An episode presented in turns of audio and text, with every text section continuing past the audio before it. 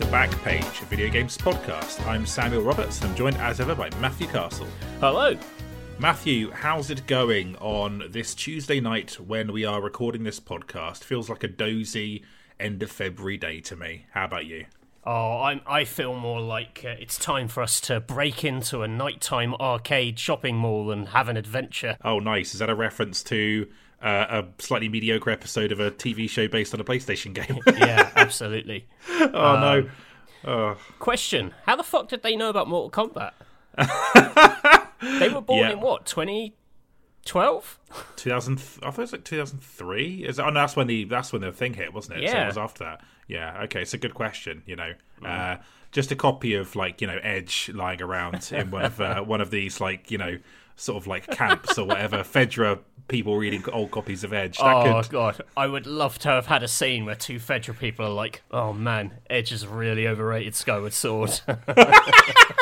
yeah, well, not sure about this double dash review. You know that sort of thing. Oh, well, actually, Skyward Sword wouldn't. Nintendo's dead by 2010, so um, that's that's one positive, I guess. Uh, yeah, so you only get up to 2003 in there. That's yeah, so that's that rule so many things out. They never got San Andreas in this reality, Matthew. Just that's tough. One of the last memories would have been Wind Waker, though, so that's quite happy.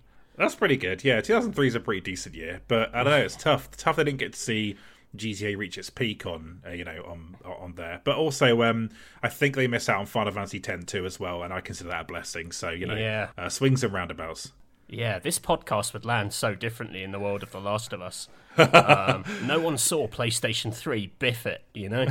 like in their minds, PlayStation's unstoppable. Yeah, that's uh, that's true. Yeah, like what could go wrong after this? Nothing. Uh, yeah, wow. I can't wait to have a install a hard drive for my copy of Final Fantasy 11. That's what they're thinking. So, Matthew, this episode is yes. not about The Last of Us again. Um, we can revisit. Should we, when we do the uh, what we've been playing later this month, should we revisit The Last of Us a little bit and just talk about what we thought of the rest of the episodes so people yeah. have that information? That might be good. It may only take like three minutes as we repeat exactly what we said from the previous one, yeah. but still. Um, I want to do a quick run through of what we've got coming up in March, Matthew. Just uh, tease out what's coming because I feel like it's an exciting month. Mm. So, hmm. This episode, Wii U and 3DS games to grab before the eShops close. Very straightforward. You're listening to it right now. You're going to have a great time, probably. Uh, it should be decent. That's on March 3rd, which is, well, it's happened already. This is going great, honestly. It's um, a no from me, dog. March 10th, the Capcom Games Draft. Oh. So, yes, we will both pick 10 uh, great Capcom games to, to compete in some kind of ridiculous scenario. How are you feeling about that one, Matthew? Yeah, I'm excited about that. That'll that'll be good. That's that's classic um, back page turf uh, well, for some of the genres, it gets a bit patchy when it gets to like fighting games. Oh yeah, there's going to be like one bullshit fighting games category where we just begrudgingly pick something, then move on. Basically, I'm just going to say Street Fighter Third Strike or whatever it is because I heard about it on Simon Parkin's podcast recently. yeah, I have actually been googling which is the best Street Fighter, and uh, no one can really agree. Um, so uh, yeah, Third Strike did come up quite a lot though. Uh, so yes, that's going to be fun one, especially because I think there's some like different interpretations of uh, you know Capcom's catalog that will uh, sort of come out there. So yeah, March 10th for that, and then you'll be able to vote on the winner as ever with the drafts. Um, we got another magazine related guest coming on for the March 17th episode. I haven't quite nailed down when we're recording with them yet, so uh, maybe that could change, but fingers crossed it won't. Yeah. Um, it's, it's a good one, so fingers crossed that should be good. Um, but before that, actually, on March 13th, our first XL episode of the month. So uh, for the uh, Patreon subscribers, XL tier. The XL episode this month is 2016 bit games that made us. Um, the title might need a bit of work, but yeah. When you say it, it sounds like 2016 bit games, as in like games from 2016 that made us. Some people are like, that is a niche subject. yeah, that's a bit confusing. So yes, it's going to be 20 times 16-bit games that made us. 16-bit um, games, 20 examples that made us. okay, that needs a complete rewrite. That's a piece of, that's a piece of shit. But basically, self-explanatory. Me and Matthew are each going to talk about the sort of uh, SNES and Mega Drive era games that uh, were were kind of key for us. And how we're doing it is we're each going to do five that we played at the time that really fundamentally shaped our games taste. Then we're going to do five that we each played later on. Um, like yeah, you know, years down the line, around Virtual Console time, relevant to this episode, which uh, which we discovered and sort of enriched our interest in 16-bit games. Um, yeah, a little bit further down the line. I think that'll be good because uh, I think some people really want us to talk about this era of games more, Matthew, but we don't know anything, and this felt like the good. Yeah, this felt I like mean- a good t- template for it. That episode is just going to be me not remembering Eternal Champions very well again. so, look forward to that, folks. That's good. Yeah, you uh, don't worry. I'm not going to talk about um, the Jurassic Park game on Mega Drive again. I've got some slightly different material. Uh, if you if you want to hear about EA hockey, ooh, you're gonna have a Oh great time. Four pound fifty uh, for the pleasure of listening to that. It should be good though. Um, March twenty fourth, regular feed. Two giant men play Resident Evil Four remake. That is contingent on us getting a hold of the game before release, but uh, we did it for Resi Village, so we think we could probably do it again. Um, Hopefully. Do you think we should rename it to El Gigantes Play Resident Evil 4?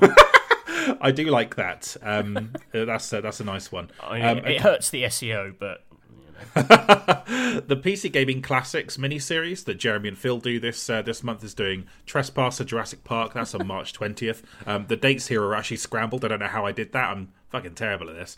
And uh, the XXL episode is Christopher Nolan films ranked on March twenty seventh. So pop culture focused. That's going to be quite an interesting one ahead of Oppenheimer coming out, a film that has every single actor in Hollywood in it, from Casey Affleck, who I thought was cancelled, but apparently not, to Oh. uh, Alden Ehrenreich. Everyone is in this film. Uh, so yeah, it's like they got uh, all yeah. the cancel people and just drop a bomb on them. all the cancelled people and um, and uh, sort of failed Star Wars uh, spin-off actors. So uh, yeah. Oh, should yeah, I was sorry. I was mistaking him for Ansel Elgort. That's my bad. Oh right, yeah, those are different guys. They Yeah. they did both um, audition for um, Han Solo, but uh, yeah, Alden Ehrenreich seems like a good dude. So- Oh, yeah, okay. I, I take it back. I don't want to drop a nuke on him. I don't really want to drop a nuke on um, Ansel Elgort. I mean, I'm not, I'm not that vindictive. I was about to say Kit, we probably shouldn't make drop uh, jokes about dropping nukes, but then I think that um, XXL episode we did, where I just talked about nuking Paris to get the Nazis out, has set a, like a quite a poor tone on this podcast for discussing nuclear Like- weapons. So that's tough. Like you know? legit, legitimately, if if a nuke does get dropped in the the near future, I don't think people will be like, I need to hold that podcast to account. it's a good point. We have, very, have a very little bearing on the situation. do you know what I mean? we'll have much bigger problems than I need to go and scold those two assholes from that podcast. Yeah, I'm going to see if the internet is still running, and if it is, ooh, I'm getting on Twitter immediately. oh, very dark a vision of our future there. Um, so, uh, final episode of that month is a what we've been playing on March 31st. So, uh, bit a bit torturous there, Matthew, but um, should be a good month, right? You excited about all that? Yeah, all sounds great. Yeah, absolutely. So this episode then, Matthew, do you want to talk a bit about why we were prompted to do this and the sort of significance of it all? Yeah, so um, this episode is about the Wii U and 3DS eShops are both closing um, on March the 27th. Um, and with them goes uh, a library of digital only games and uh, cheap or cheaper digital alternatives to physical games in some cases. Uh, and when this news was announced last year, uh, loads of people did big features about like you've got a year to to buy all this stuff before the store closes. Um, you know, we like to leave everything to the last minute, so we're doing this at the start of March, where you only have uh, 27 days or fewer than that now to uh, actually act on any of these decisions. Um, but yeah, we thought it would be uh, yeah a good chance just to kind of power through some recommendations. It's not going to be a complicated or particularly long episode. It's more of a functional one. Also, if you're listening to this after March the 27th, I'm really really sorry, but all this stuff is dust now. Um, so uh, like basically, it is uh, uh, you know a figurative nuke has gone off in the eShop, um, so you're too late. Um, Stop using that analogy. yeah, okay, I'm sorry. I'm hooked on nukes. um, yeah, and you know maybe discuss a little bit about the Wii U and 3DS eShop, which were uh, varying levels of success. Um, obviously, a big part of my career on Nintendo Mags was covering these games and using eShop games to fill in gaps in the retail schedule, which were many and often. So uh, yeah, like I don't know, I, I, I, I don't want to put forward this idea that like I'm this like huge champion of these stores. Like, uh, there are some people out there on the web who are really, really into this scene and are like hyper knowledgeable. And I imagine a lot of the stuff they're going to recommend has already been recommended at great length by many of these other uh, list features, which, courtesy of amazing SEO, you can easily find on Google. Um, so just type 3DS or Wii U hidden gems, and you will inevitably get an eShop story. But um, you know, you listen to this podcast. This is our take, so you can hear it from us first. Yeah, absolutely. So, um, Matthew, shall I recap exactly what happens on March 27th yeah, when let's shops do go it. This is this is quite technical, but I think it's like interesting to know exactly where we stand. I think so, yeah. Just like what are the stakes, basically, if you are considering buying this stuff. And I will always say what I always say, which is please don't just buy everything because we discussed it on this podcast. Like one person in the Discord atted me saying, "Oh, can you let me know how much all these are going to cost so I know I know when to buy them after my 3DS gets here?" And I was like, "Okay, if you don't already have a 3DS, I'm not sure now is the time to start, but hey, uh, if you weren't already in, you probably there's probably no point getting in now. So, uh, with that caveat out of the way, what happens on March 27th? So, on both Wii U and 3DS, users will still be able to re-download content they own and download existing software updates. So, if you put in a physical game, then uh, yeah, it could, and you let's say you're going to buy a physical game from eBay or something, and it's been updated by the publisher or developer. You can in- insert it, and you can still download updates. That's good. So the store isn't completely going away. It has some bare functionality. This is fairly standard stuff when it comes to these store closures. Um, I yeah. imagine that won't last forever, but you know, for the time being, all good. Um, so what you can't do, you can't purchase any content you already can't add um, credits to your uh, Nintendo eShop balance through 3DS, but if you have a Switch, actually, you can do it through there and then uh, go back onto your 3DS and it'll work that way. On Nintendo 3DS systems, uh, with the kind of purchase content restrictions, also applies to any paid content, plays, and passes in software like Street Pass Mii Plaza, the Theme Shop, Nintendo Badge Arcade, and Pokemon Bank. I know Matthew's a big fan of the Pokemon Bank; it's his favorite bank, even better than Barclays. That's what he said to me off the air. on Wii U consoles, uh, this includes passes in software such as Wii Sports Club. Uh, again, that was uh, roundly um, dismissed in the uh, in the Wii U Hall of Fame. Um, you can't download demos. You can't download free to start software. Uh, you can't redeem download codes anymore. So if you have any of those, get them out of the way. And uh, you can't can't add funds to your Nintendo eShop balance as discussed. But yeah, so for now you, you can if you're using a Switch. And I think if you go onto the Nintendo website, you can do that too. The good news, though, on Nintendo 3DS systems, users will still be able to download a small number of free themes from the theme shop. That's a good addition by you there, Matthew, to the plan. That made me chuckle. Um, so, yeah, interesting restrictions there. Quite similar to what happened with the Wii uh, store when that closed, Matthew, the Wii shop. Mm. Um, that was like a very similar deal. I think it's completely gone now, but for a while you could download stuff. And I think that anything you did download, you can still use on Wii, so that's good. Um, yeah. Yeah, it's. Uh, I think what's interesting about this is that it reminds you that on 3DS, not Wii U, but on 3DS, they um, they had like integrated purchases a bit more throughout the system. Like there are things to buy outside of the store, like that. It has that separate theme shop, which for people mm. who hmm. don't know it is you can go on and download wallpapers basically for the system. Um, they're a little more substantial than wallpapers because they add like musical themes, special effects, and things. So if you download the Skyward Sword theme, your 3DS menu will play like music from Skyward Sword, for example. So, uh, you know, there's that, and like the Mii Plaza basically had like mini Street Pass games sort of built into it that you could buy more of and download. So, uh, like while Wii U, you're just chopping off the store like one clean cut. I think 3DS, you're going to find a, a, few more, maybe like echoes of those stores throughout the system in a, in a slightly weird way. Were you a big theme shop head, Matthew? Were you always good on that theme shop? I never no, ever used it. like, I don't know. I think it speaks to the same people who would respond to an advert in a magazine to pay like three pounds for a mobile phone desktop background of like Sarah Michelle Gellar. I knew it was going to be Sarah Michelle Gellar. I was about to make a similar joke. I was like, oh, fake pornography of Buffy the Vampire I mean, I have downloaded the Sarah Michelle Gellar 3DS theme, obviously. I'm more of an Alyson Hannigan man myself, Matthew. Uh, oh dear, uh, some niche niche jokes from elder millennials there. Um, so uh, good stuff. Um, yeah, that's a good point actually, because I don't really know much about some of this 3DS stuff you're discussing, like the uh, Mii Plaza and theme shop and badge arcade. I know Pokemon Bank. I, I did use that briefly when I had a phase where I thought, oh, maybe I'm into Pokemon again, and I wasn't. Uh, spoiler when alert. you didn't trust the high street banks. yeah, I can't trust you know like uh, nationwide to handle my Chanseys and my uh, Electabuzz. Uh, that's pre- precious uh, little little dudes. Um, so yeah, I did use Pokemon Bank to move um, some of my Game Boy Color uh, Pokemon into the future onto a Nintendo Switch. So my Pikachu from Pokemon Yellow, I think I discussed this in the Pokemon episode, was extracted from his reality and now lives in Pokemon Sword and Shield, which is quite twisted as a concept. And that that Ash in Pokemon Yellow no longer has a companion. He's just got like a box with like eight Pidgeys in it, and that's his like life yeah. now. Pretty dark, to be honest. It's got uh, powerful children being separated from their demon in northern, uh, not northern exposure, northern lights energy. yeah, that's what they did in the Arctic, didn't they? They used that guillotine to to slice the spiritual connection between you and your animal pal.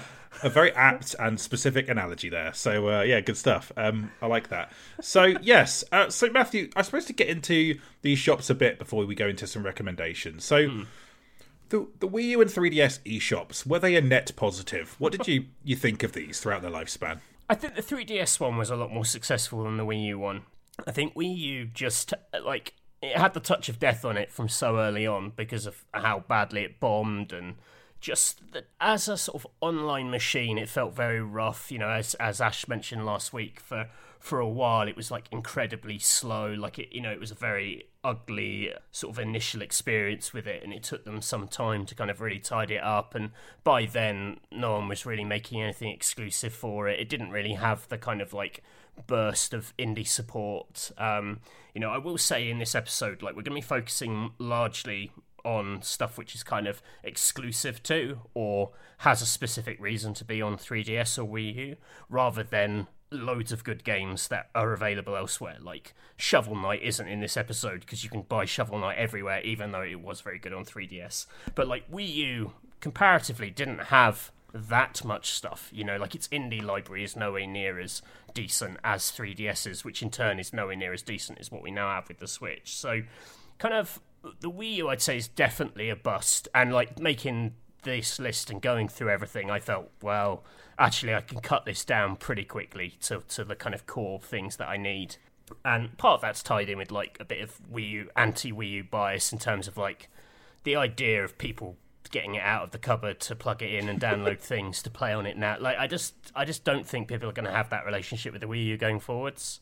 Yeah. Um, in the way that you could with a 3DS. You know, 3DS is still, you know, despite l- losing this store, is kind of still feels like it's in play for you know, mine still plugs in, it still works, it's all fine. You know, it's it's kind of isn't that unchanged from how it was when you used it last whatever four or five years ago, perhaps. So yeah, 3DS.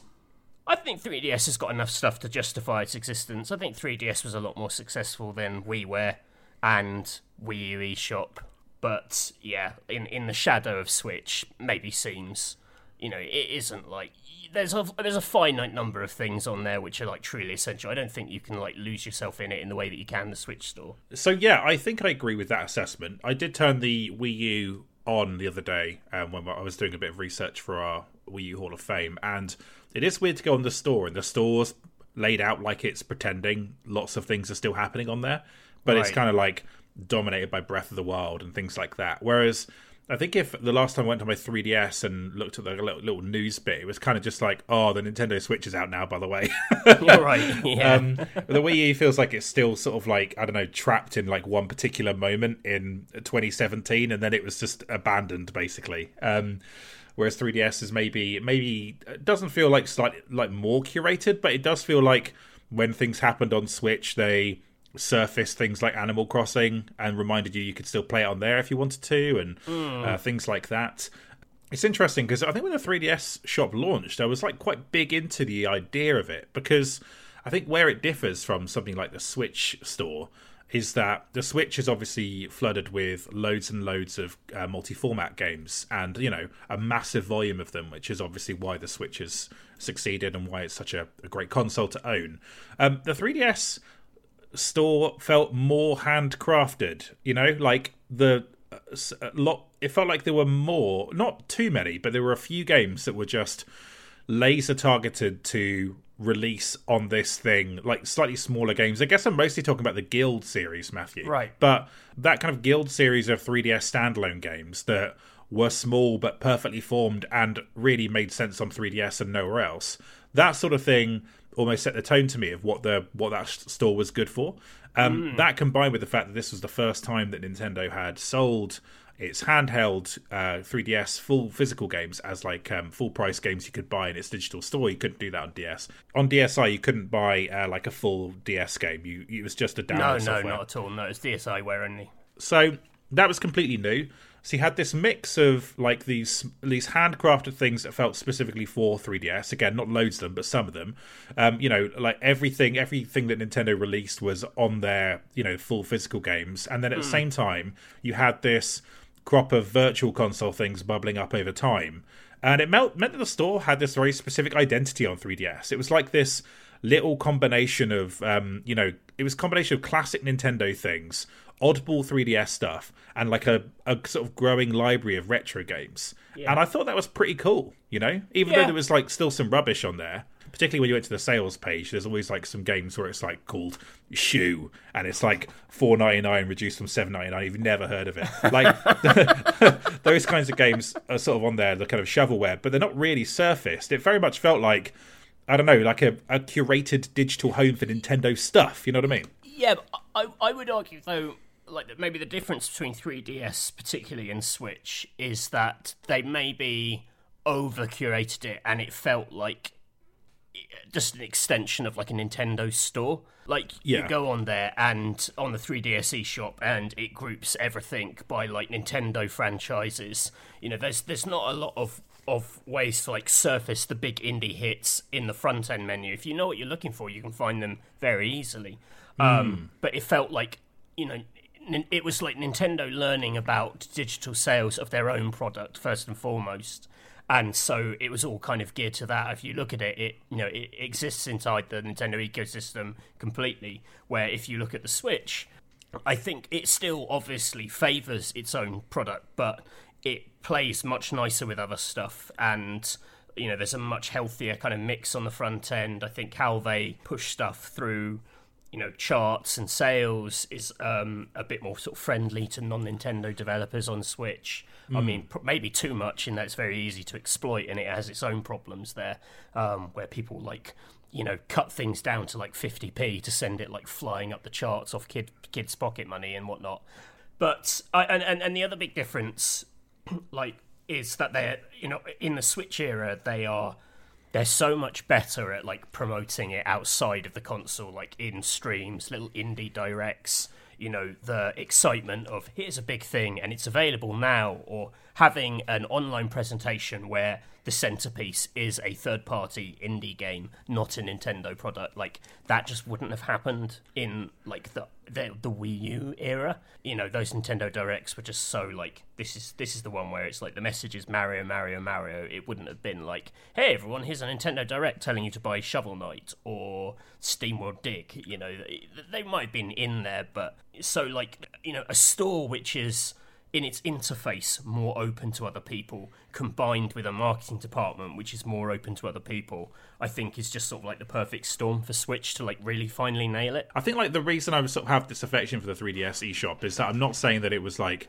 better than the Switch because I don't believe that, but I do think it kind of hails from that era where maybe these stores on Xbox and PlayStation had these slightly more personality like there was a personality or some kind of through line to the types of stuff on there like your summer of um arcade sort of stuff on xbox and right, yeah. playstation doing its own things with like journey and and stuff like that like um i think that the 3ds almost feels like it has got some kind of roots in that era where the manufacturers were very much putting their their stamp on this stuff and now i think that to use the switch xbox and playstation stores they all have completely different interfaces but none of them feel that different from each other in terms of like offering or you know what I mean? Like I don't go to get one specific digital game on one platform I can't get on another. It's much more sort of like agnostic now, and so yeah. the 3DS has slightly more roots in that time. So that's kind of why I've got a little bit of um, warp yeah. towards it, Matthew. You know, so uh, yeah. yeah, and I think the stuff you say about Virtual Console, you know, it exists in a very different form now, and, and maybe there's there is something a bit more special about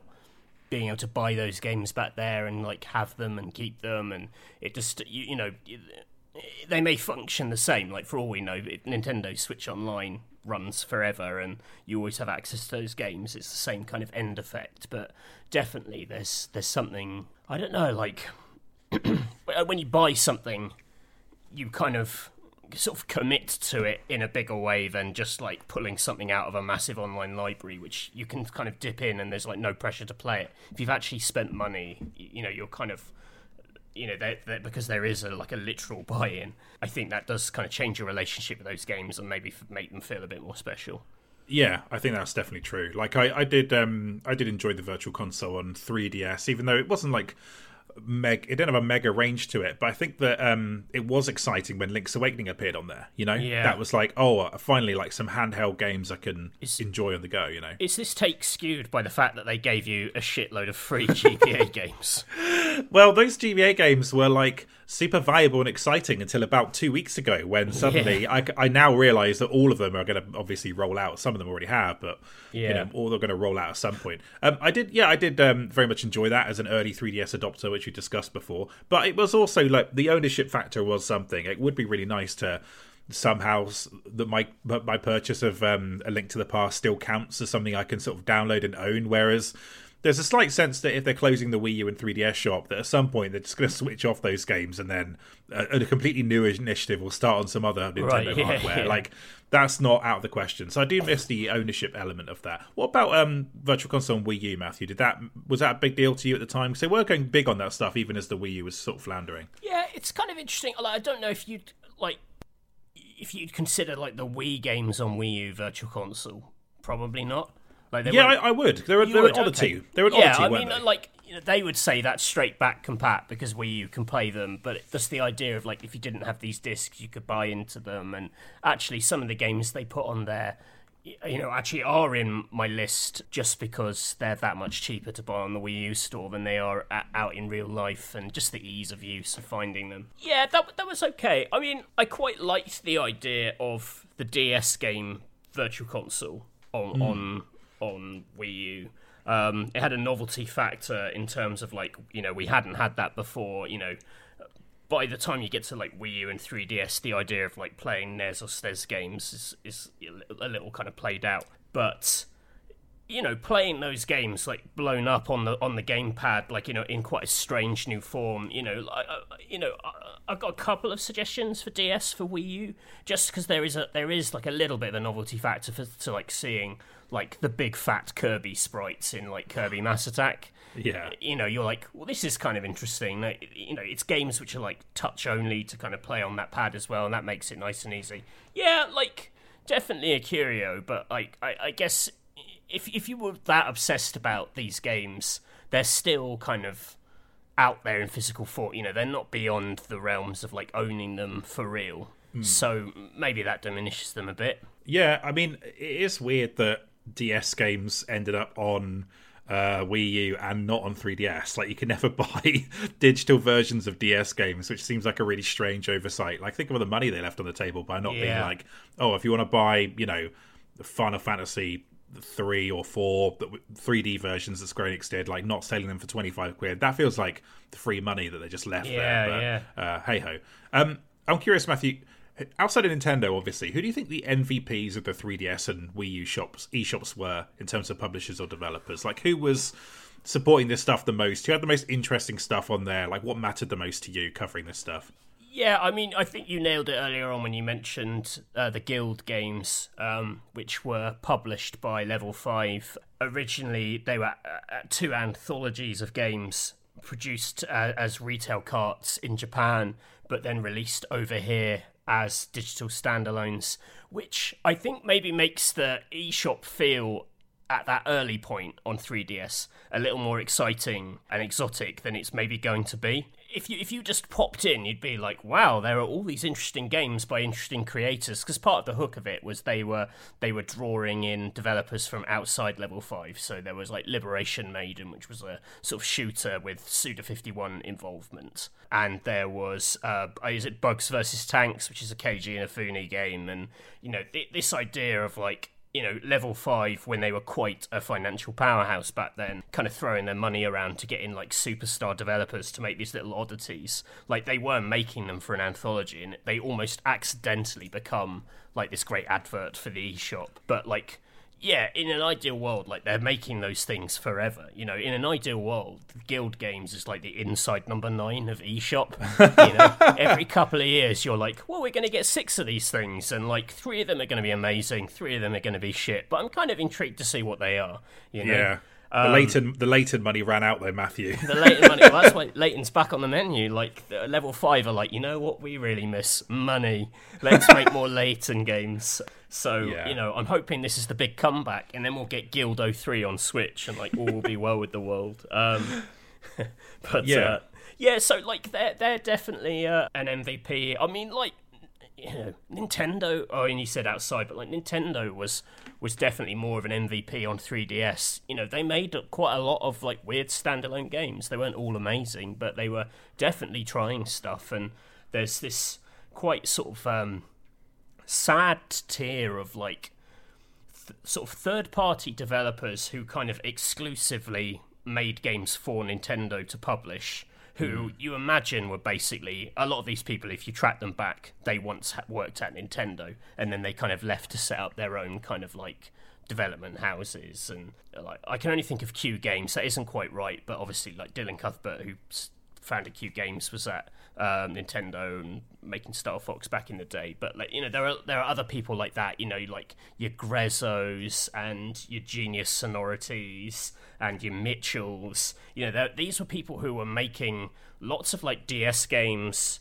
You know, throughout the DS lifespan, and then a lot of them shifted into these little like uh, download games. And I always got the feeling that like somewhere in there was Iwata kind of like doing favors for his mates um, and basically like keeping a, a, really interesting collection of smaller studios kind of afloat with constant contract work. Mm. And that stuff does die out, and those studios, like most of them, are gone. And it, it probably explains why one of the weaknesses of Switch is, I think, you know, there there is a missing tier of like download digital only size ten pound games from Nintendo because I think the people who used to make them basically couldn't survive the kind of gap between 3DS and Wii U and Switch. And mm. that did for them, and uh, you know that's you know it's a bit of a tragedy. You know, a more extreme one is like Alpha Dream, you know, who make the Mario and Luigi games, and then they're gone. You know, eventually these these they all prove to be unsustainable. But um, you know, definitely on 3DS, a lot of these, you know, th- where these studios lived was in eShop games, not in retail 3DS games. Yeah, I think that like um, that's that's fair. You know, they're sort of like I like the the Iwata assessment there of like you know I'll do a favor for my mates. You know, sort of like I his mean, like, his version of having Ash on our podcast. Yeah, I'm, I mean? but I'm basing that on nothing. But you know how it is. You know? Yeah, of course. It's well, like you know, who do you with work people, with? You know. yeah, when you when people are like reliable, you try and do right by them, and I think that's like a nat. I think that's a natural human instinct that does survive in business. Definitely, yeah. Plus, um, you know, like the you sort of Nintendo also needs trusted collaborators for the sheer amount of stuff, the volume of stuff they need making for their their hardware. So that you know it makes sense to go to people who are like trusted for sure. Mm. Um, do you think that Capcom are an MVP here, Matthew? Because I think that the actual the Phoenix Wright, the two Phoenix Wright 3DS games are actually a little bit unusual in terms of they didn't have a physical release here, um, but they are basically full price games that you could buy on 3DS. And um, Capcom, I feel like, because they also had like Resi Revelations on there, 3DS felt like a little bit better supported from them than maybe it was by other publishers, including even like Japanese publishers like yeah. Square Enix and stuff. Were Capcom an MVP as well? Is that fair? Yeah, um, whether they were like specifically like an eShop MVP, I think they were just a gen a general MVP. I think what happens for the 3DS with Capcom is that it coincides with like Capcom coming out of that disastrous generation of like 360, where it's mm. basically like all over the shop, and their their whole kind of deal seems to shift to that you know engines which scale between platforms so that one game can live on everything. You get the uh, what the fuck is it called? You've now got like the the RE engine, but the the thing that they made a lot of games in meant that they could scale them down to 3DS. MT Framework, I think it was called. That's it, yeah.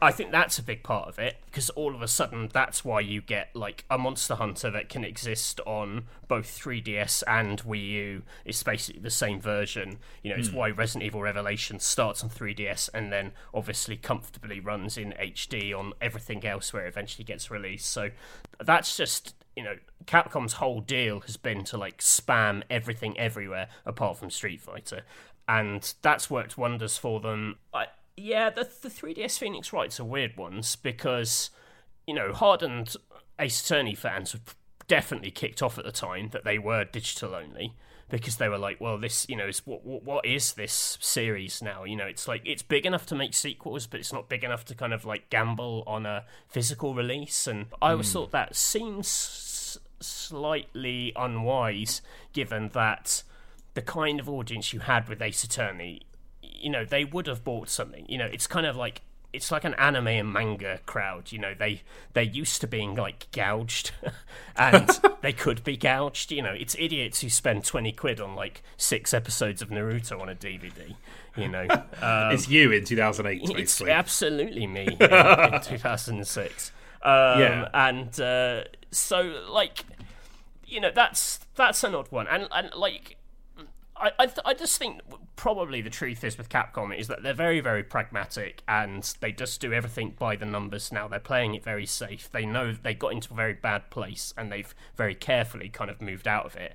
And now you know when they put Ace Attorney trilogy on everything and there's suddenly renewed interest you know then their next game that they remaster in that series does have a physical release you know hmm. and they're just taking like baby steps. They're weighing it all up. I, I, I think it's you know they they seem to be on top of their you know what they're doing and I like what they're putting out and I like the balance of re-releases to like new stuff so I kind of trust them I don't want to step on the toes of our Capcom draft episode Well, well, no Ace Attorney Chronicles um, released here in on physically. It was released digitally here. Um, I think my copy, my physical copy, is from the US. So there's still a little yes lack no, of no yeah. well that's yes so even even there they're not at a place where they can they can put it you know outright everywhere but um you know a version a, a version of it exists physical somewhere in the world That makes sense, yeah. So, Matthew, just to kind of wrap up before we go into the picks. So, um, do you think going back to games on 3DS is a tough hang these days, especially as the Switch's functionality has sort of like grown over time?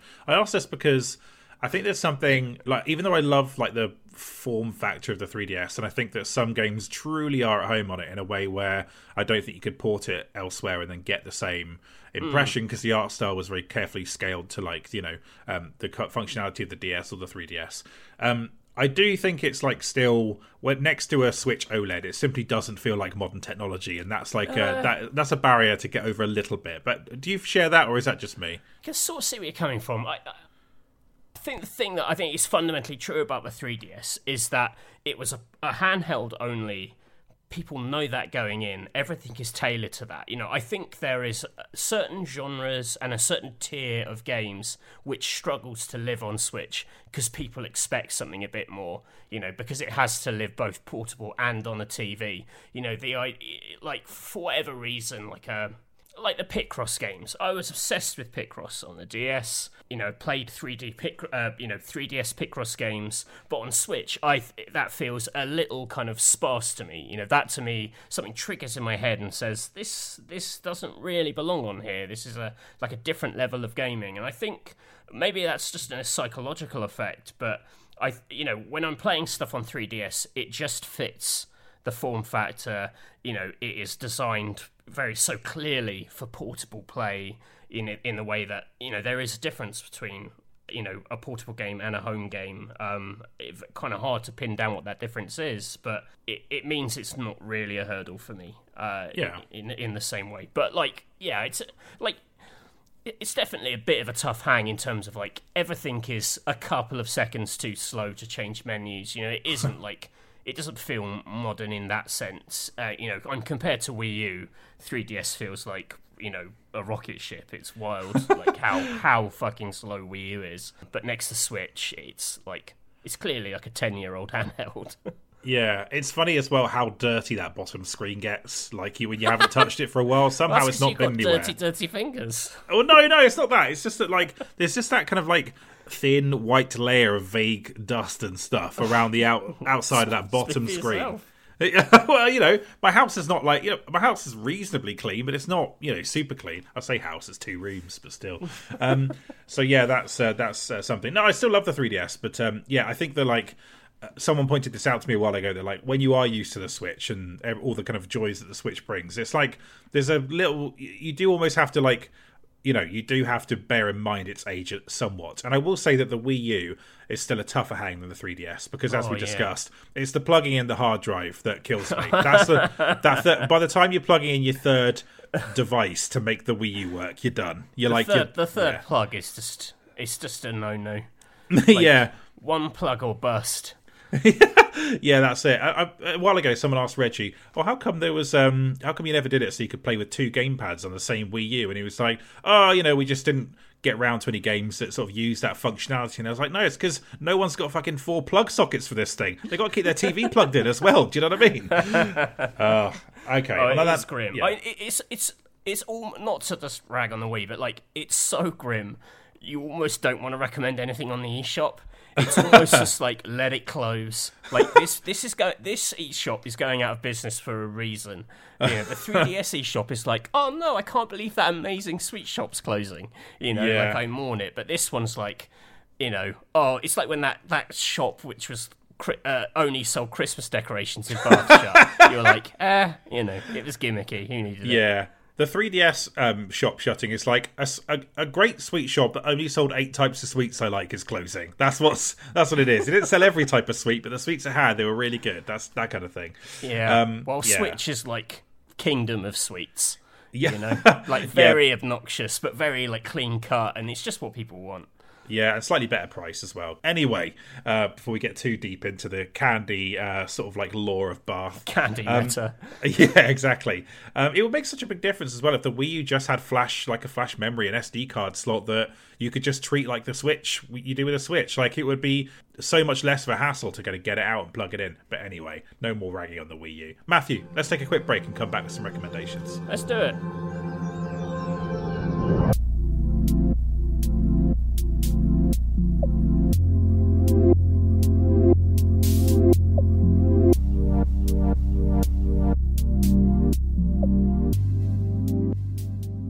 Welcome back to the podcast. So, some recommendations. We're going to start with Wii U, then we're going to move on to 3DS. Matthew has compiled all of these. I've played some of them, but not nearly as many, of course. Matthew is the Nintendo authority on this podcast. I just waffle on about PS3, uh, brown shooters, and other bullshit. So, Matthew, how have you gone about picking recommendations for this list?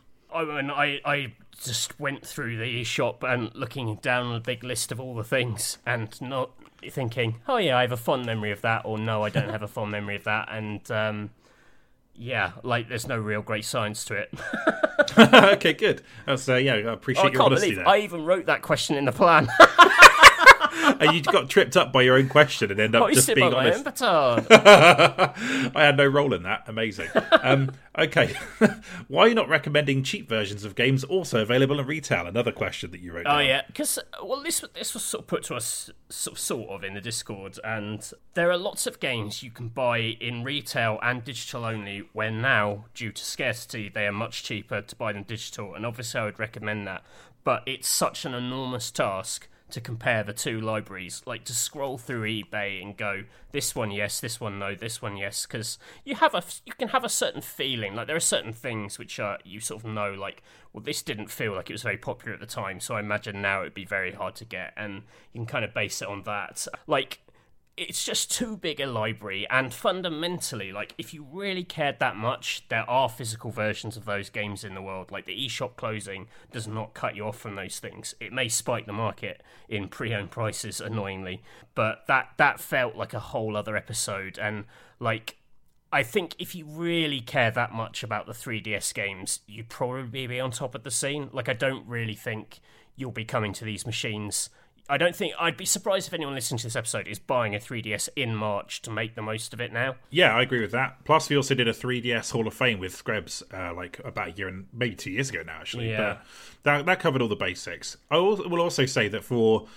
3DS retail games, this doesn't apply to all of them. Like, yeah, kind of, um, you know, Ace Attorney, um, Professor Layton. I'm pretty sure that Nintendo, I don't know if it still manufactures 3DS games, but I think it has been for quite a long time. Because if you go to Amazon UK, a lot of these games are available to buy directly from Amazon, brand new right now. So Yeah. stuff that I thought was out of print, Majora's Mask 3D, Dragon Quest 8. Um, I've seen these games be scarce and be expensive, but the price of them has come down because there are retail copies of them still available, which makes me Yeah. think Nintendo has quietly been supporting 3DS in the background with this stuff because it knows it keeps selling. So it's not like, yeah, I mean, I would say that like they should be the exceptions that you're buying digitally for that reason rather than the rule. That that feels like the way to go to me. But um, yeah, Yeah. too many games.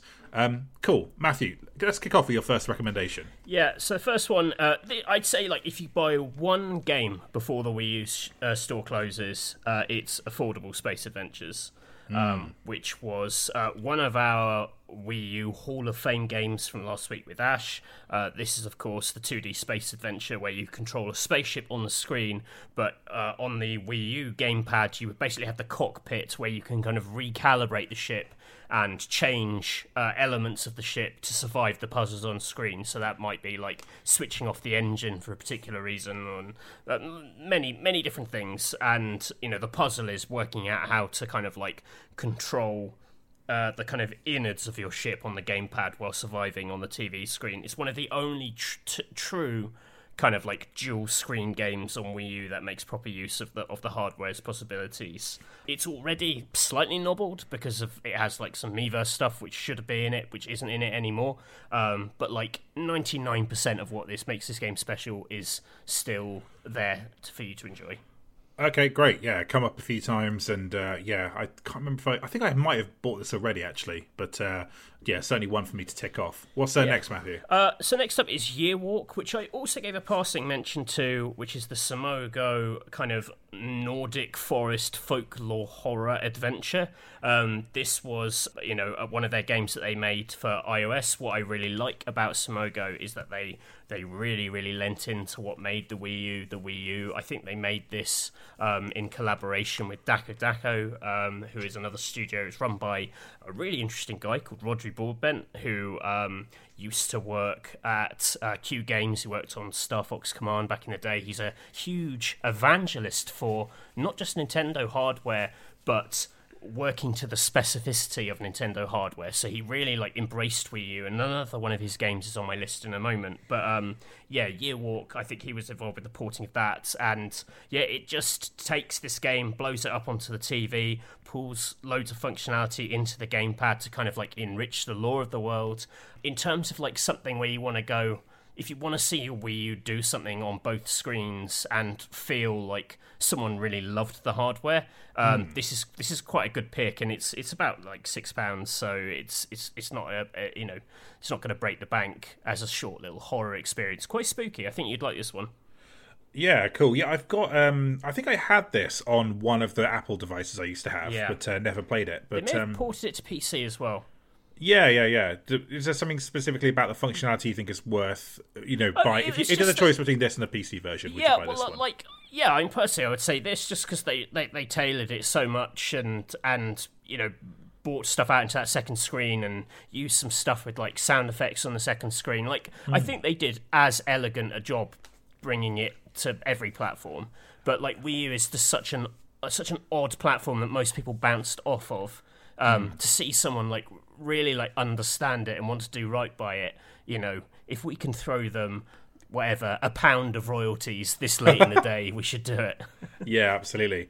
Oh my god, you just reminded me actually. My Wii U. You know how the gamepad's like audio is meant to be completely in sync with your TV. Oh, right. Um, for some reason, the gamepad is running like half a second behind, and the cursed noises coming out of that thing when I was playing fucking Star Fox Zero, like um, that was just like it was. It was not good. I was like, oh, this is very cursed. It used to be this amazing synchronicity, and now it's like something's gone wrong and it's a little bit behind.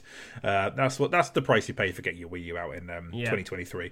Okay, next up then, Matthew. This uh, another interesting sounding indie thing here. Yeah, this is uh, well, this is the game I was referencing. This is Dakko Dakko's Scram Kitty and his buddy on rails, a top-down sort of twin-stick arcade shooter where the, the gimmick was you are this cat in this sort of like magnetic wheel which grinds along rails. You sort of view down from the the the uh, you sort of viewing from a top-down perspective and sort of shooting out from this little wheel with one stick while you kind of steer it along these rails with the other and, and use the kind of like momentum and the kind of physics of grinding on these rails to kind of fling yourself off and magnetize to other rails. Mainly uses the like the gamepad and TV combo to kind of give you like a slightly better view on one screen than you get on the other, so you can get like you know you're kind of doing quite specific targeting on one and and seeing like the wider playfield on the other. Um, I I have a kind of like a, a sort of slightly abnormal not abnormal fondness for this, but maybe an exaggerated fondness for it because this was quite a big game for us on ONM in terms of like an indie developer who was like super into Wii U. We did some really great interviews with Rod about this, and he was always really, really generous with his time. And you know, he's a very deep thinker about Nintendo hardware, which I really love. And you know, this is a this is a really fun little arcade shooter. Um, I think Yearwalk is maybe like of of the work that they're involved with is is maybe like the slightly like flashier Wii U game. Mm. Um, but this this was cool. He they're the Dakko Dakko. They also made the that uh, is it like Cloud Gods eight kills the pilgrims or uh, the little I think it was like a PSP little arcade game. They always turn up in interesting places doing interesting things. Dakko Dakko. Yeah, with uh, very specific types of game titles, evidently. Yeah. yeah. Okay, cool. Another good recommendation there. Yes. Uh, Matthew, I think it's about time you talked about NES Remix for the fourth episode in a row, whatever it is. Fucking hell. yeah, how did this become like one of our go-to games? That's weird. It, it, it really did. I don't know how that happened either, but yeah, I, like, I, guess yeah. what I wanted to clarify here because there's been sort, sort of to and fro on this Remix, which is again a mini game collection which takes classic NES games and sort of turns them into like WarioWare esque challenges based around individual moments from those games. There is a 3DS version, but that version is kind of like a best of 1 and 2 and has fewer games than 1 and 2. Ah. And I actually ah. think if you really want to have the full NES Remix experience, you want to buy 1 and 2. If you only had to buy 1, buy NES Remix 2, because it's got the slightly friendlier, better known first party games in it but it's it's weird things like quick do a you know do a, a, a, Zelda level as Kirby or like do this first level of Kirby but he can't breathe out so you have to hold the kind of breath in the whole level and things like that. It just they, they went in and like tinkered with what these games could do and put different characters in different games. Uh, a really playful side of Nintendo like one of their rare Wii U eShop games full stop that they made also happens to be really interesting yeah, okay. Ice climber, but you've got no hands. You know, like it's just it's absolutely hell. Uh, Doctor okay, Mario, good. but it's Wario. Um, yeah. yeah, and he's been struck off, struck off by the NHS. Uh, yeah. Um, okay, good. Um, yeah, I didn't realise the 3DS version wasn't the whole thing. That's good. A good uh, clarity point for previous pods. So that's decent. Okay, next up, Matthew. Another uh, game that's come up two weeks in a row somehow. Yeah, I, have I've put Star Fox Guard in there just because I like as Ash said, you can buy this. This was sold in other forms. This is a sort of standalone, kind of sort of tower defense game set in the Star Fox universe that was packaged in with some copies of Star Fox Zero. So, like, you can feasibly get this outside of the store, but it's also a kind of like a bit of a Miyamoto passion project. It kind of grew out of a Wii U prototype that he was kind of hawking at E3, going around going, Who wants to see my prototypes? While people kind of shrugged. This is one that gets turned into a game. If, if you were a truly obsessive Nintendo head, the idea of like let in not owning a thing which has had like Miyamoto involvement at some point, you know, I, I could understand why you might want this in your collection. Yeah, I it's what I'm not going to bother with because no. I do agree that it's quite a specific. You know, it's an interesting specific thing. It's got Platinum's name on it. It's got Nintendo EPD yeah. on it. Like it's, but uh, I don't know. They, I frankly think this should have just been included with Star Fox Zero on yeah, the same disc. Like, they should have been together. You know, I think the kind of person who would care about this would already own this. Yeah, yeah, that's So true. if you don't Super already hardcore. own it, don't buy it because you, you don't care enough. Nonetheless, it made the list. So Well, you know, I felt like I listen. The Wii U list is kind of short, so yeah, that's fair. Okay, so next up, Matthew, got got a bunch of games here under the Virtual Console banner. So uh, yeah. So uh, like, yeah. this is the one place I do break my rule where I think now some of these games are quite expensive to buy on Wii as box copies. They're harder to find. Maybe you can get them on yeah here they're all 18 pounds to buy on Wii Virtual Console. Um, I haven't checked all of these. Some of these I know are hard to find. Some of them I just think are good. Um, I've put Beat the Beat Rhythm Paradise, which is the Rhythm Heaven game, uh, which we famously did a lovely cover for for Nintendo Gamer. I say famously, it was famous to me. it's come up at least five times in this podcast. Yeah, like cover, some so, you know. people say, there's a 3DS game which kind of incorporates a lot of the mini games from this, but there's also Hmm. something about blasting that music out of a big fat TV, which is very satisfying. So I wouldn't say the 3DS game completely over overwrites this. Pandora's Tower. A kind of strange meat-eating, sort of slightly Castlevania, slightly Zelda-y uh, game where you had a chain whip which you fired out with the Wii pointer. Quite expensive to buy now, eighteen pounds. Very sound for for uh, uh, probably one of those sevens, um, but one of those sevens that Nintendo published, which makes it kind of um, even more curious. Um, Yeah. Sin Okay. and Punishment, Successor of the Skies. This is the Wii U Sin and Punishment, aka Sin and Punishment 2. Again, quick glance, very, very expensive to buy. Sin and Punishment is kind of cool. It's good to get behind Treasure. This won't exist in any other format uh, outside of Wii, so why, why the hell not? Yeah, okay, yeah, that's uh, d- uh, yeah an interesting one, and yeah, again, you know, a lot of these games they look nicer on Wii U too because it upscales the the picture, so you're getting that experience as well. Yeah. Um. Okay, what's next, Matthew? Metroid Prime Trilogy. Uh, I, I don't actually know how much is this to buy on Wii as a retail copy, but A lot, a lot. A lot. Well, there we go. Eighteen pounds then. Good value for money. I mean, is it diminished a bit by this remaster existing? You know, we don't know if we're ever going to see two and three again. I, I don't think. You know, worst case scenario, you're eighteen quid out of pocket. Um, uh, I think I can think of worse things that could happen than you end up owning Metroid Prime two and three on top of a remastered Metroid Prime one. Yeah, I think that um, the rumor is that uh, Retro did Metroid Prime One remaster, and then like the two and three, I think, are being outsourced with their, you know, their supervision. Basically, that's what I think the rumor was on a Right. Reddit I read. But uh, yeah, while they focus on Metroid Prime Four, so yeah, you know, for the time being, at least, this is probably the easiest way to just play those if you've got the appetite after, um, you know, playing the uh, the Switch remaster for the first one. Okay, next one, Matthew. I know nothing about this next one. Uh, so this one's interesting. Like, I don't think it's a great game. It's called a Shadow's Tale. It's a Konami 2D platformer where you play as the shadow of a boy, kind of interacting with the shadows of a world in the foreground. The big kind of puzzle mechanic is like shifting the shadows by moving things around in the foreground to kind of like create new paths for him. In the run up to this, you know, people thought this might be like the Wii's Ico. You know, it has that kind of slightly dreamy look. Like it looks like it could come from that team in, in terms of like its sort of vibe. As it turns out, it was merely fine. But to buy now is like probably plus a hundred pounds. Like this was a very niche game. It's like a, a really odd inclusion on the Virtual Console service. You know, just to own a strange bit of Wii history. Um, you could do worse than buying a Shadow's Tale. Yeah, okay, interesting. Yeah, definitely. Uh, yeah, a sort of offbeat pick there. I can see what you mean superficially from the. Yeah, you know what I mean. It's got that sort of slightly like D diddly D kind of like.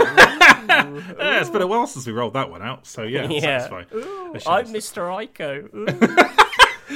Uh, we could do Ico two on the Wii. We can we can do this in yeah 480i uh, stretched onto a uh, HD TV. Also, Um, just like yeah. can you know a fond um, memento of when like Konami made loads of games. Yeah, Uh, you like, could take loads of out of there. Yeah, and uh, Yeah. yeah. hey, they're going to again, Matthew. If uh, you know, obviously we've got the Silent Hills coming and some other stuff probably. Yeah.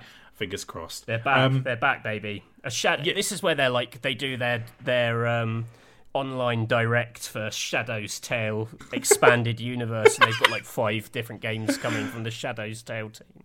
and a movie, you know, And like it's yeah, and a theme park at Universal Studios. yeah, and, yeah, a movie specifically directed by Christophe Gans or whatever he's called. That guy. Uh, okay, good. Uh, what's, Chris your, of Gang. what's your next one, Matthew? Yeah, Project Zero Two, aka one of the Fatal Frames. Uh, this, uh, yeah, very hard to buy. I, th- I think it's rock solid. Um, you know, I just want to buy like newer, exciting um, Fatal Frames, but for like completionists, horror fans, everyone likes a little scare. Eighteen pounds for a couple of scares. That sounds okay. Yeah, absolutely. So that's um that will probably come out again at some point as well on other formats. But Yeah. I mean they are yeah re-releasing all of those things. Um, and last up, a little shout out for Zack and Wiki. I actually think you can probably find this for cheaper than eighteen quid, to be honest. Mm, yeah, you can definitely like, get this around less than a tenner, I think. So, Um, But yeah. like, I can't talk Wii on Wii U without talking about Zack and Wiki. I have to hand in my Capcom puzzle card. so, um, yes. okay, Um, similar deal for DS Virtual Console. Uh, I'm actually going to skip a couple of these because they're ass. Uh, not that they're ass, but they're they're not needed. Um, the interesting one here, I would say, is Fire Emblem Shadow Dragon, which is quite expensive to buy on DS, uh, and uh, like we kind of shrugged it off a little bit. I, I I feel like in my magazine history anyway, we had a similar relationship with Fire Emblem that we did with Kirby, where we didn't necessarily show it the love it deserved at the time. And now I'm like, God damn it, why don't I own a copy of uh, Fire Emblem Shadow Dragon on DS, which I think is a kind of all singing, all dancing remake of uh, like the original Fire Emblem or the second one, definitely one of the uh, earlier Fire Emblems anyway. Um, But yeah, like a little thing you could play on that touchscreen, tapping away. It's going to be cheaper than actually buying it on DS. Uh, that sounds sound to me. Yeah, absolutely. I think that's a good a good shout. Worth just looking at what was put on that virtual console just to see what an oddity it is to have um, all these Yeah. DS games available on a home console. So Yeah. go poke around, see what you see what you can find. What's next, Um, Matthew? Yeah. uh, Next one, Super Mario Advance 4, Super Mario Brothers 3. This was a GBA game uh, that you could buy on Virtual Console.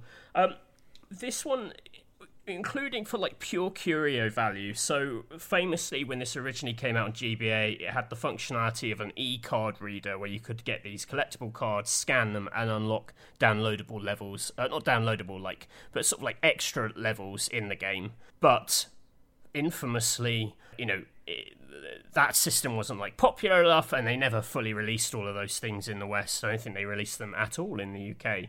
Um, what's interesting about this is it supported the GBA, not port, it is the GBA game, but they've unlocked all those uh, e-card, e-reader levels. So, like, this is a real like. If you are a Mario obsessive, there is something quite interesting about about buying this Game Boy Advance port of Super Mario Brothers three and enjoying these extra levels which weren't formerly available in the West but have just been unlocked as a matter of course as this part of this specific Virtual Console download. Now, the caveat with this is they could well bring this with these unlocks to Nintendo Switch Online. Like, you would think if things have been on these services in the past, they would be the first games to naturally come to like the GBA section of the Switch. Um, so, like, I, I, I, I feel like that's probably going to happen. But it is cool the idea of like buying this thing which has this little quirk, which means it has these extra levels.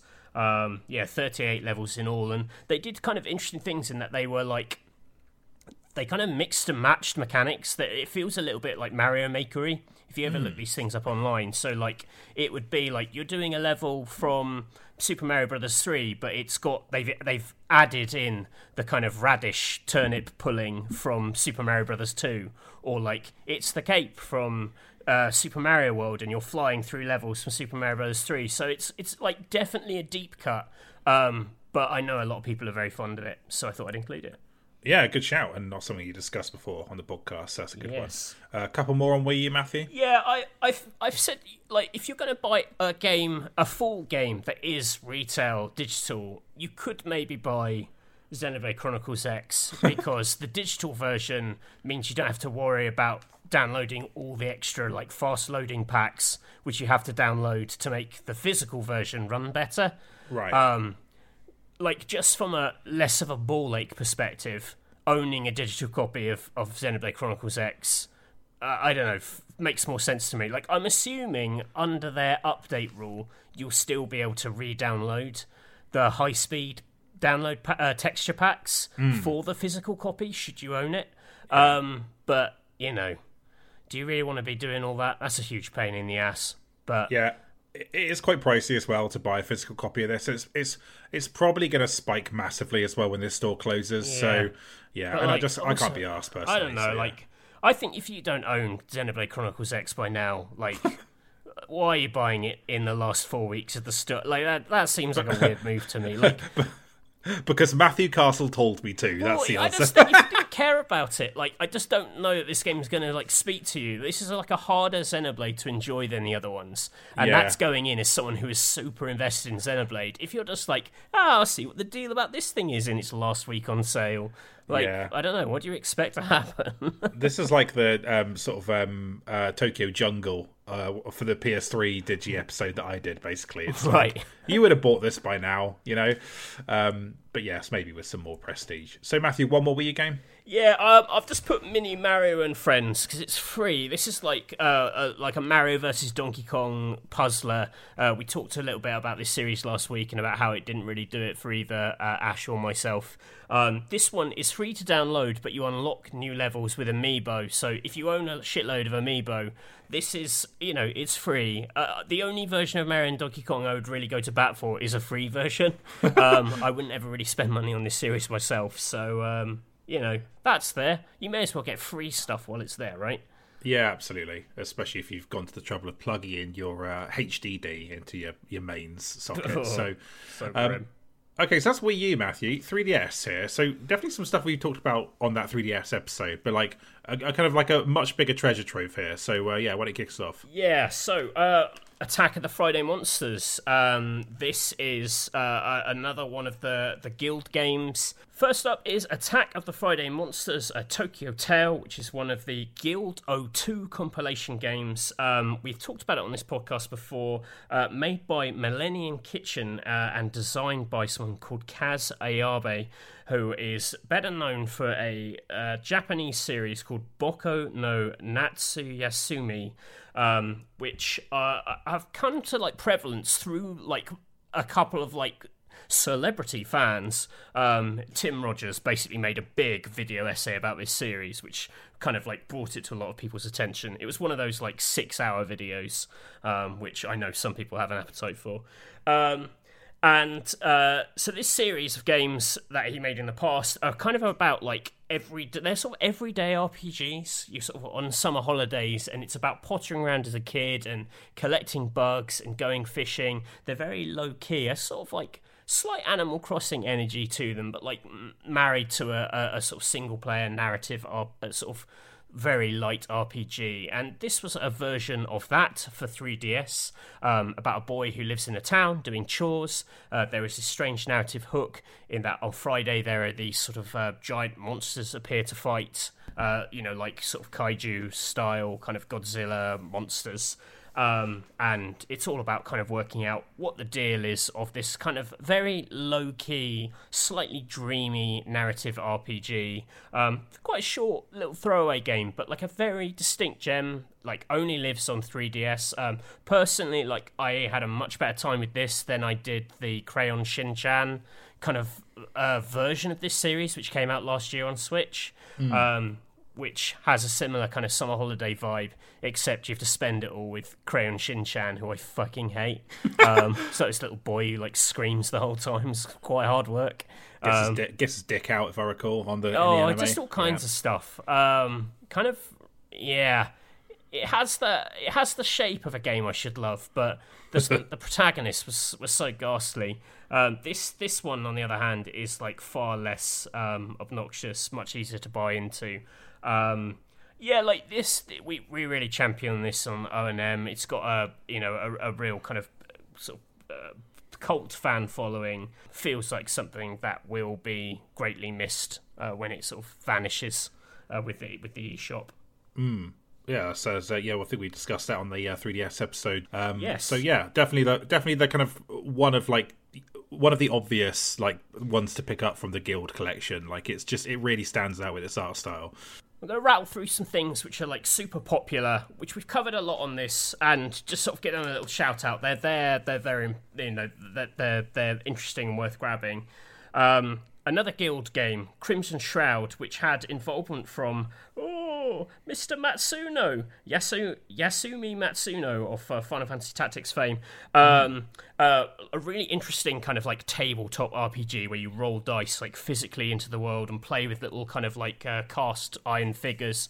Uh, that's that's absolutely brilliant. Pullblox, Nintendo's first party series where you pull blocks in and out of the the, the background to the foreground makes really good use of 3DS. It's also on Wii U, but I would suggest the 3DS iterations of this because they make really good use of stereoscopic 3D.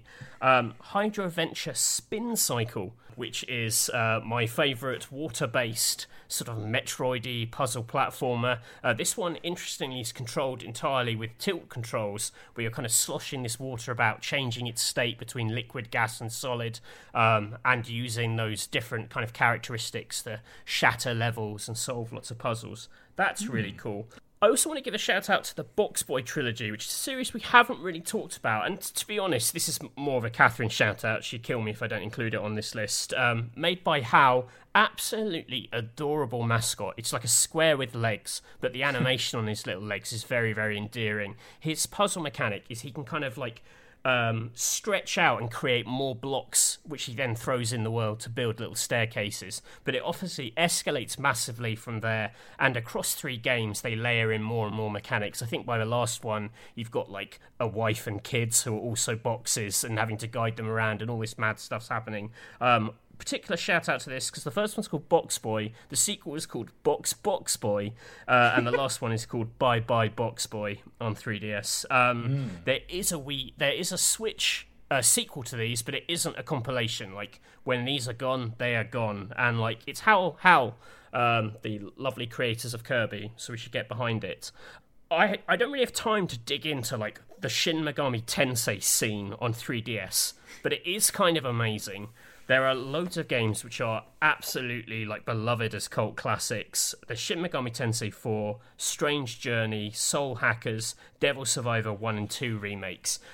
The Shin Megami Tensei community will argue for years about which of these is the best, but they are all in agreement that most most of the games bearing the Shin Megami Tensei name are excellent on 3DS, and it's quite hard to go wrong. I would personally say Shin Megami Tensei 4 just because it's a mainline series, like so much effort and love goes into it. Like there are maybe quirky and more interesting things happening in the other uh, SMT games, but um, yeah, this is this is the place to go for that. Um, yeah. I, I think like, as well, the, these will probably get ported at some point. Um, you think just so? because well, Sega's doing Etrian Odyssey, right? They're doing that one. Now. Yeah. And so it makes me think that these will be in line at some point, just based on how diligent they've been with getting other, like the Persona games onto PC. It's got to be on the list at some point. You know what I mean? Yeah. But uh, yeah, I, I, but still, like they, they, they, sort of these are a good fit as RPGs. It's like yeah. you know, it's famously sort of the games before Persona. It's like Persona without as much story and all the kind of sort of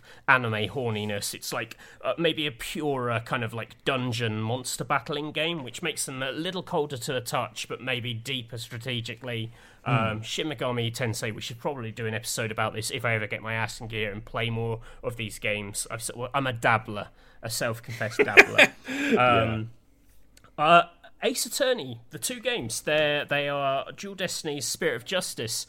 They are available on Android and maybe iOS, definitely Android. So they don't they don't they're not going to die with the eShop, but these are games that live on Nintendo handhelds. Um, I really love the 3D, stereoscopic 3D in both these games. Spirit of Justice, I really, really rate as like one of the best Ace Attorneys. Dual Destinies is one of the weaker ones, but like I think they're about twenty pounds each. Like they they feel like if you have any interest in Ace Attorney, you should probably own these games. You should also be sure to buy the DLC case for each of these games because uh, the one in Dual Destinies is probably one of the stronger cases in that game.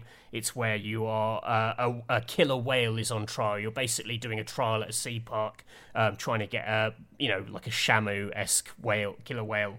Um, you know, uh, get get him a, a, not guilty verdict. And uh, the Spirit of Justice case is like a big time travel mystery about mm. someone seems to have travelled in time to, to commit a crime or not. So those will also close with the store. So you need to buy the game, download it, and then buy that case from inside the game.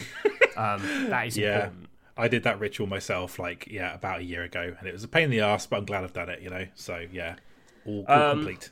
On a similar note, Fire Emblem Fates, which is famously the game with multiple campaigns, what I will say about this is this is already off sale as a core game. You cannot buy Fire Emblem Fates on the e-store. You can buy a physical copy of either Birthright or Conquest. It kind of like think Pokemon Red, Pokemon Blue. That's how they kind of split this. And then from within those games, you can still buy the other campaigns, which are then naturally cheaper. You know, you pay for the main game and then you buy the other campaigns. Um, Birthright's the easy one. Conquest is the really hard one. Revelation is the kind of thing which kind of brings it all together once you've played those two and kind of fills in the gaps and is like the sort of narrative cherry on top. Mm. That you know, again, if you don't have these games by now, like you probably don't care enough about Fire Emblem for this to be worthwhile. Yeah, okay, that's a fair point. Uh, I think I did also do the the ritual here of buying all the content I needed from within it, just in case I ever did get around to this Fire Emblem on top of the other seven that I own. So that's uh, Right. good, good stuff, Matthew. Um, what else have we got? We've got Pocket Card Jockey, which is uh, just come to Apple Arcade. This is like the original, some would say, best form of it. It's a Game Freak game. It's a horse racing game where you power your horse by playing solitaire during the match. Um, this one definitely passed me by at the time, but like when all these articles started coming out last year about you must buy these games, this was regularly in the list. It's incredibly charming, a really odd tone of voice to it. Um, I love the little horse animations are delightful, and I quite like playing solitaire. So like uh, solitaire with like more kind of action drive to it is quite an interesting, exciting combination. And it turns out the internet was right. This is a good game. Yeah, yeah, absolutely. Got, this is definitely one that whose reputation, a bit like Attack of the Friday Monsters, has just lived on. Really, um, people talking about it still years later. Yes. So yeah. Um, also from Game Freak, if you are you know interested in their non-Pokemon work, HarmoKnight, which is a sort of oh, it's a, it's a rhythm game where you kind of a, a sort of platforming rhythm game where you run along, kind of bashing notes and monsters as they appear in time with the music. Um, it's a little bit like stiff and and and uh, not quite as like light on his feet as I would hope from a rhythm game. Like it, it feels like you're, you know, it's trying to kind of fail you. It's quite difficult, um, even on a base level. Um, but again, always interesting to see Game Freak do stuff that isn't Pokemon. You know, with their art department and their sort of sense, you know, particularly their music department as well. It's a great sounding game. So HarmoKnight is interesting. Um, Tokyo Crash Mobs. This is probably the worst game I'm going to recommend, but it's such a fucking weird game that I have to. This is made by Mitchell for and published by Nintendo.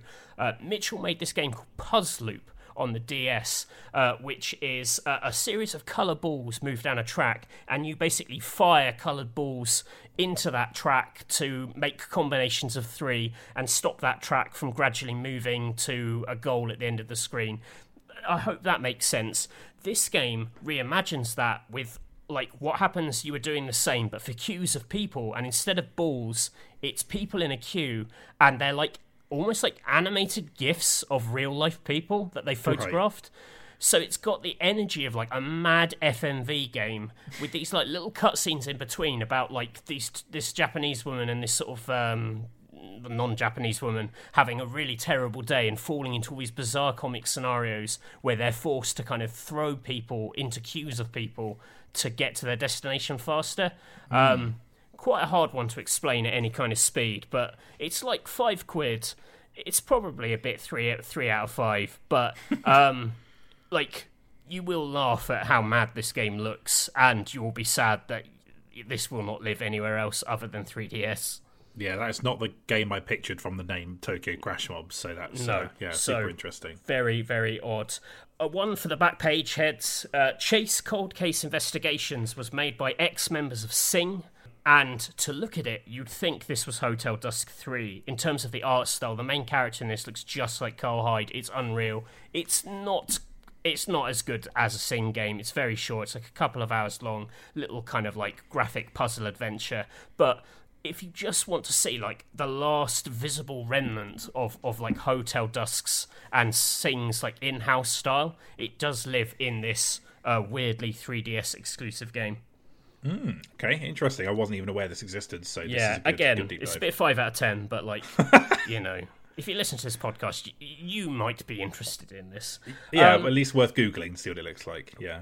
Last of all, I wanted to do shout out for a couple of the 3D remakes of older games uh, on the Nintendo 3D Classics range. Kirby's Adventure, very simple 3D version. It just sort of pulls everything out from the from the background, but it is weirdly the best technically performing version of Kirby's Adventure. This is a game which struggled to run on NES and and struggles to run on every like uh, re-released version on like Switch Online services. Lots of sprite flicker. This version, 3D aside, just runs. It's it's uh, it's the purest, cleanest version of Kirby's Adventure, which you know. We're a big Kirby podcast now, so we have to get behind that. That's yes, since last year, yes, that's what we do now here. Yeah, that's all we do.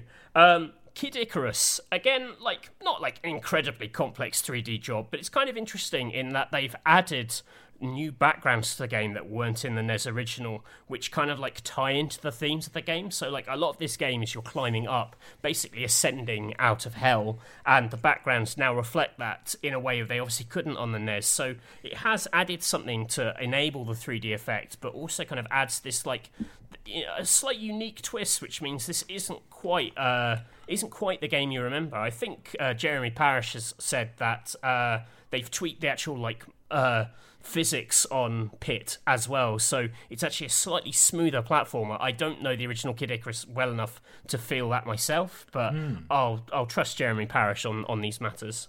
Yeah, absolutely. Uh, good chat. I didn't even know. I didn't know anything about that uh, version of Kid Icarus. That's that's cool. Good Um, info. and yeah, and then outside of Nintendo, like the real powerhouse, like you know, labors of love are the Sega 3D classics. I think this is M2 that ported these.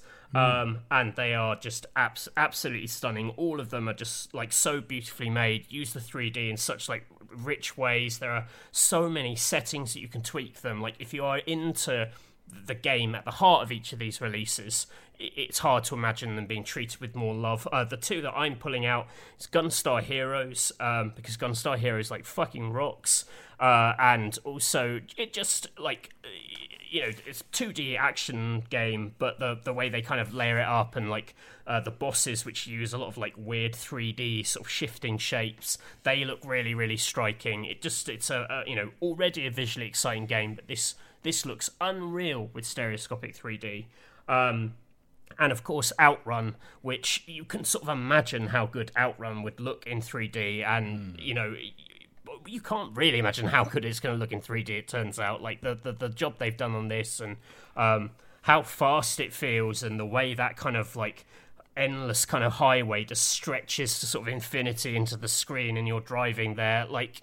You know, I'm not like a major outrun head. You know, it feels a bit fake kind of coming from me. But even I'm like, oh, this kind of this is a, a rad thing to behold, and um, you know, really should probably buy all these 3D classics. But those those two games really stand out to me. Yeah, that's a version of Outrun that you will just never be able to experience it like this anywhere else. That's um, you know important when it's uh, uh, a game that's this that's been ported to as many systems as this. It's good, you know. This is why this version in particular is worth having. Wow, that's a banner banner run through there, Matthew. A real Yeah, like, so uh, that was uh, yeah, that was a, a, a speedy run through. But like I say, we wanted to keep this episode a little shorter. Yeah, absolutely, and definitely there's a lot there for people to dig into. Didn't you try and beat me in some kind of draft with Hydroventure? Was that the Wii draft? Was there a Wii version of that? Uh, yeah, I think I tried using. I think I had that as a WiiWare game. Um, Oh yeah, now I remember. and you had, I think, somehow didn't you have Metroid Prime Trilogy for that? I can't remember how that worked. no, I don't. Th- I think I had a remaster or something like that. I, I can't remember what my my uh, uh, what happened there now, but um, yeah, you definitely it was definitely like the Duff pick for uh, for your side that Yeah. maybe lost it for you. But uh, not to say the game is bad, um, but yeah, not to dredge up bad draft memories. But thank you so much for that overview, Matthew. I think that will be useful for people. So um, for people out there, like I will um, make this post on Patreon public. So anyone who's listening to this podcast, go to patreon.com slash backpagepod, find the list um, associated with this episode, the episode title, and you'll be able to see everything Matthew's recommended here in one place in case you didn't catch any of that. So uh, yeah, I'll make it nice and easy for people. So, thank you so much for listening to this slightly shorter episode than usual. I'm Samuel W. Roberts on Twitter. If you'd like to support the podcast, patreon.com slash backpagepod for 2016 bit games that made us uh, coming to XXL this month and Christopher Nolan movies ranked. That'll be fun. Matthew, where can people find you? I am at Mr. Basil underscore Pesto. Yep, there's a, a, Discord as well. You know where to find that. Backpagegames at gmail.com if you want to email us, and we'll be back soon. Goodbye. Goodbye.